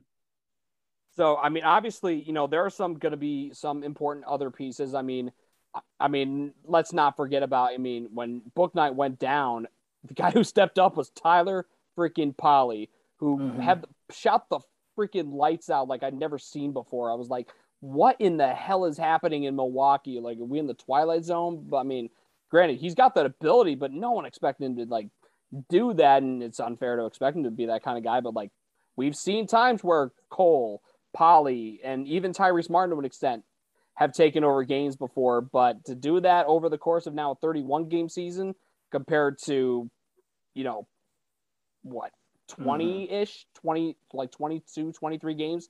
I don't know. Like that, that's a, it's a completely different animal this time around. And, you know, again, you know, it's going to be difficult to like try to like anticipate what is going to happen now that you're back in the regular flow of things. And now you have a regimented schedule c- compared to normal years. Yeah, I mean, so I think one factor too that we're not really considering is last year there weren't fans at most arenas, right? In the American Conference, that was basically true regardless of COVID. So UConn, the players are going to have to play in a packed house, and teams don't like UConn. That's pretty well known, right? Their old Big East rivals are not going to be welcoming, probably. But I think everything starts and ends on defense with them, right? they're going to hopefully they should lead the league in block shots, probably rebounds. and their offense has to flow in transition. I, I that's the main way I see them scoring. And of course, coaches always say that get out and run, and then they don't do it. UConn in the half court last year, even with Bouknight, struggled at times. Um, so it's going to be a question. I think by the end of the year, if the Huskies are rolling, I think Jordan Hawkins, the freshman, I think he's going to be the the guy taking the shots in crunch time. But we'll see. That's maybe putting unfair expectations on a freshman. Sure. Yeah, and you know, I mean, you do have some guys, you know, that did, that did start in Bouknight's place when he was injured. You know, you know Brendan Adams stepped up, Jalen Gaffney, uh, Mhm. sometimes in that spot. Uh, I mean, obviously, in terms of you know who's going to be the next best team behind Villanova, you know, th- in that conversation, you know, UConn, Xavier, St. John's, I think are probably in that tier.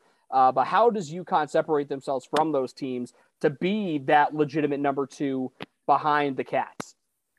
Yeah, I think it. You know, it's it's an odd year for UConn because if they're thin anywhere, it's at the guard position. So Hurley has said that their offense is going to run through Sanogo, which I don't know if I'm the biggest fan of that, but I think that their front court is what's going to keep them, you know, two through four in the league. They're as deep as I can remember, right? They have, I think, four or five guys that are six eight or taller that can all essentially be interchangeable. You can go small and play Akok or Whaley at the five.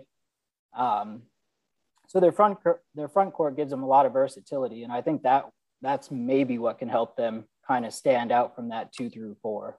Yeah, and of course, I mean, I think just having the man that they uh, as that's affectionately called the wrench, you know, anchoring the defense, you know, I- I think that will separate them to be that second best team.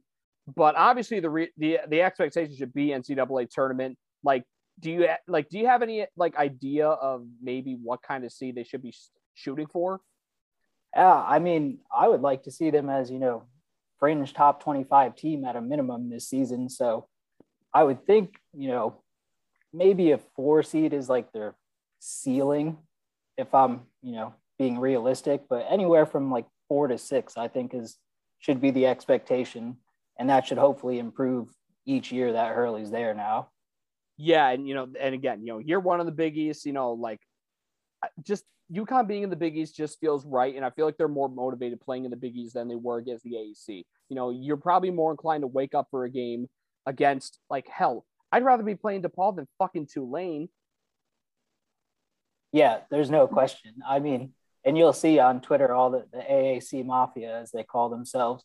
They're always saying, "Oh, you want to go watch UConn play Creighton? You want to watch versus DePaul?" Yes, not even a question. Those UConn Creighton games were awesome last year. Yeah, were. right. There, Bouknight scored 40. It was basically Bouknight versus Creighton. Yeah. And uh, in the end, or in at MSG in the Big East tournament, we'll call it a rock fight. That was not exactly an offensive showing, but But it, was, a close. fight though. it Like was down to the wire. Yeah, Yeah. it was great. Like, I mean, yeah, like, and this is this is an AAC slander show. People get used to it. like, Hey, look, I know the people in the Marquette fan base. Sorry to jump in, but there are Sure. definitely people in the Marquette fan base who loved mocking UConn for some losses they had in the AAC. But I'm telling you, if a lot of teams in the Big East played every game in the AAC, we would have had embarrassing losses too. Because it's if you play played- down, and it's it's hard to get up when there's no fans in the arena, and you're you know in the middle of nowhere. It's those things matter as much as people don't want to admit it. Yeah, and you touched on it earlier, but it's I think it's going to be so big for the UConn going forward. When you're going to a top 50 kid in New York or in Philadelphia or in DC, they're more interested in say, "Oh, I get to play, you know, close to my family at all these schools." And when you're saying, "Well, we got road games against East Carolina and Tulsa," it's just not Mhm. that appealing to them. So UConn's recruiting is going to come back very quickly. I think I think literally every single recruit that has committed since the transition back to the Big East has cited that as a major factor. So it's, Like- yeah, lit- literally, like, would you rather play your big your conference tournament in Madison Square Garden or fucking Fort Worth, Texas? Yeah. Riddle me that. I I lived in Hey, Texas Fort Worth years. isn't bad, man. I live in Fort Worth, Texas has Whataburger, so there is some like you know. They- I don't mean, know if that's they, incentive enough. they play in they play Dickies in- Arena is beautiful. Then again, it's called Dickies Arena. Case closed. Boom. It's all right. It's, I've heard worse. Yeah, p- yeah. Penis humor, guys. Woo. Ooh. It- It's a real zinger there, but that's The thing, just- about, the thing about UConn though is that's fun is like they there's an edge to the matchups from the standpoint of UConn thinking they're hot shit, and then oh yeah. Uh, The- like they, like there's UConn thinking they're hot shit, and then the Big East like hating that UConn thinks it's hot shit. Like so that didn't exist in the AAC. In the AAC, UConn was hot shit, and the rest of it was literal hot shit, right? So yeah, I think the Yeah. edge the edge makes it fun that yeah, UConn's back. Like for you know, sure. yeah, they have a target on their back, but they, I think they embrace that part of it too. yeah, the fans definitely uh, love riling up other fan bases and letting it be known that they think they're the top dog and they're back to take the conference. But Mhm. yeah, realistically, Villanova sits atop the throne until somebody else decides to claim that spot. I think that makes it fun for UConn too, because like they probably don't think Villanova should be there, but Villanova is, so it gives UConn something to like strive for to, I to know. reclaim their spot a little bit there. You know, Yeah, I mean, growing up watching the old Big East, right? Villanova was like they were fine, but yeah, I hated Georgetown, Syracuse, Providence. Sorry, I, I those were the teams that yeah, yeah, exactly, right. And Villanova was like, ah, you know, they were there, but they weren't at the forefront. And now they're like, man, they don't look like they're going anywhere anytime soon. hmm Oh yeah, and honestly, another another AAC school I want to pick on. Yeah, no one wants to go to Greenville, North Carolina. Let's be real, people. East Carolina sucks. LOL. Yeah, even the UConn beat writers were complaining about it. At a Waffle House, a dude with no teeth. It's like as long as you're not beating our cocks, we're, we're, fine. I'm like, uh, oh, okay, okay, I'm gonna go now. yeah, you know, I'm gonna tell March Madness stories this season. I think the, I think the world needs to hear them, especially about Mama Tude at that Waffle House in South Carolina. That's for another time. But last but not least, got touched on them Butler Bulldogs with the unofficial Butler representative for this, Pat Madden from the Big Big East blog. You know, Matt DeMarinis touched on it. We know what Butler's made of. We know what they're bringing back. This is a team that, you know, under LaVall Jordan. Yeah, the good news, if you're a Butler fan, is everyone's coming back. The bad news is everyone's coming back from a team that came in 10th. Now, part of the reason was that Aaron Thompson was hurt a good deal of the season. Part of it was that you were expecting something from Bo Hodges, who is uh, who is the transfer coming in, I think, from Hampton. East Tennessee And- State. Well, well, wherever he was coming, wherever Hodges was coming from, Hodges got hurt and didn't uh, contribute much. Most of them emerged. The freshman was Chuck Harris, the guard, who can, who's got the weird looking jump shot, but somehow the ball finds the net when Harris throws it up, and he's going to be that much better his sophomore year uh, than he was his freshman year. And then you bring back the rest of the starting lineup, the two Bryces, Nze and Golden, uh, who we know what they can do. Nze's a Nze's a very you know crafty power forward type guy, can score inside, uh, but has a good mid range game. Bryce Golden's got a very good mid range game. Uh, he's also apparently lost a lot of weight, so he's going to be a little more mo- a healthy Thompson playing with him. And because defenses are going to key in on Harris, Mhm. Bolden might be the type of guy who's going to surprise people by getting a lot of open shots. And Let's then not for, you know, let's not forget Myles Tate though. I was about to. Well, Oh, Tate's coming off a ACL. knee surgery, so you got to keep Uh, got to keep an eye on Myles Tate a little bit because he's coming off he's coming off a knee surgery. Uh, but apparently he's healthy, uh, and apparently he's going to be good to go starting opening day. And then they bring in some new pieces. They bring in a transfer guy, Ty Groce, who's going to be a big body in the middle. And then they have one of the best recruits they've had from the state of Indiana on the road, which has Harris, Tate, Hughes, and a couple of the other younger guys. Uh, Myles Wilmoth, we never mentioned, we haven't mentioned. Wilmoth's going to be a guy who's going to be a solid front court piece uh, for Butler going forward. So I think this is the type of year where everyone's there. Jordan has a lot of talent to work with. Uh, and of course, they play in the second hardest building in the Big East to win, Hinkle Fieldhouse. You think that they beat Villanova there last year, they beat Seton Hall there, they beat St. John's, they Yeah. beat Creighton. Yeah, Pat, So- they were seven and games at Hinkle, that's already a big head start towards getting yourself in a solid position in the league standings. Of that being said, I don't think they necessarily have the talent to compete with teams like Villanova and St. John's. So if I was going to put a ceiling on Butler, I'd probably have him as fourth. If I was going to put a floor on Butler, though, I think their floor is seventh. I predicted them in sixth place. Uh, I think that sixth place probably puts you on the bubble in the NCAA tournament. And I think Butler fans, considering, you know, they want to get Thompson out in a good note, they want to get Nze out in a good note, building again. Uh, they're going to have all that excitement that comes with it. And they probably thought they were going to make a deep run in 2020 when they had Kamar Baldwin. So I think making the tournament, you know, and, and being good enough maybe to win one or two games in the NCAA tournament is something that the Butler fan base, you know, that's sort of aspirational for Butler to make the tournament and win a game or two. But then again, you look at the talent they have, you look at the experience they have, and you know, if, if they ended up, let's say, seventh place and sitting in the NIT, that would be a little bit of a disappointment for Butler.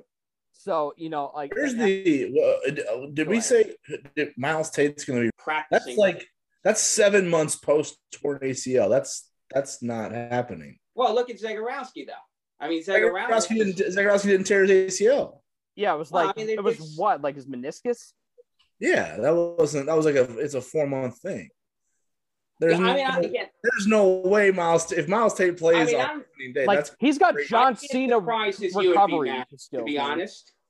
I mean, most of my thinking in the off season was that you know Tate was go- if, Tate, if if they got Tate and ready for the Big East with the Big East Conference, that would be a major accomplishment. But I mean, the way on the non-conference stuff as they're going to put on conference play, yeah, they're playing in the Maui Invitational, which is now in Las Vegas.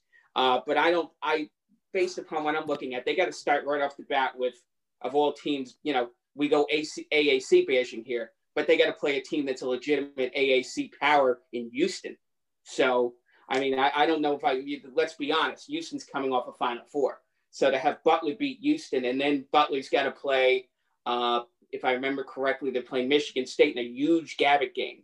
Mm-hmm. And then, and then they, and then they play Purdue to win a few of those games to get themselves in position where, you know, they're look, you know, again, 10 and 10, 11 and 9 in the Big East, maybe even 12 and 8 and if you can get some type of record like that, along with a very, you know, a, a non-conference schedule to give them a good net, uh, they have a very reasonable case to be on the bubble and to sneak into the NCAA tournament. You know, maybe a playing game, maybe a nine or ten seed, and, you know, and, and then in the team with that type of experience is somebody that you know is going to hang in. I mean, the way Butler plays, they play slow, they play good defense tournament you know, like, it, but I'll tell you, I, I'll tell you what though, if Bryce Golden can shoot from three like he did in that one game, albeit in a loss at UConn, this team's a lock. If they if they get if they can get Golden to shoot from three at that rate, because he he rarely shoots from three. But if he gets on and he starts draining some threes, like oh my god, like Butler could do something. Like because I mean Golden's the least likely guy. But I'll tell you what though, if Myles Tate is good to go after a torn ACL by by opening day. Like we're talking John Cena recovery level because he tore he tore his Yes, the, this Tate thing reminds me a lot of uh, Akok Akok last year. UConn fans thought he'd come Yeah. back from a torn Achilles. He, Yeah. He'd be good to go day one. And I tried to tell him. Nobody wanted to listen, but that's fine. I don't know why anyone thought that. Ty- Yeah. Tyler Polley, even I think, kind of had he had some great games last year, but I think you can expect hopefully more consistency from him this year, two years out from his ACL injury. Yeah, that's what. I, I, Yeah. I, an Achilles. you know, you you have Harris, you have Thompson, you have Bolden. So you have guy, you have guys Mhm. who can can shoot and score the basket for for now Tate Tate anywhere near what he was like his freshman year puts them you know a little a different level talent wise uh, Yeah. than they are. I mean, if they have Tate, if they have Tate back, I think they're easily the second best team in the league. Like that's I wasn't even factoring him into the equation. That's why I was like, maybe they could do it. Things that made him dynamic last year. They absolutely have enough pieces to finish second, considering the question marks that are riddled throughout the rest of the league. You know, that's basically relative to, like I said, relative to the rest of the the conference. Like, you know, Aaron Thompson when he's at his best, you know, he's the best perimeter defender among the point guards in the league.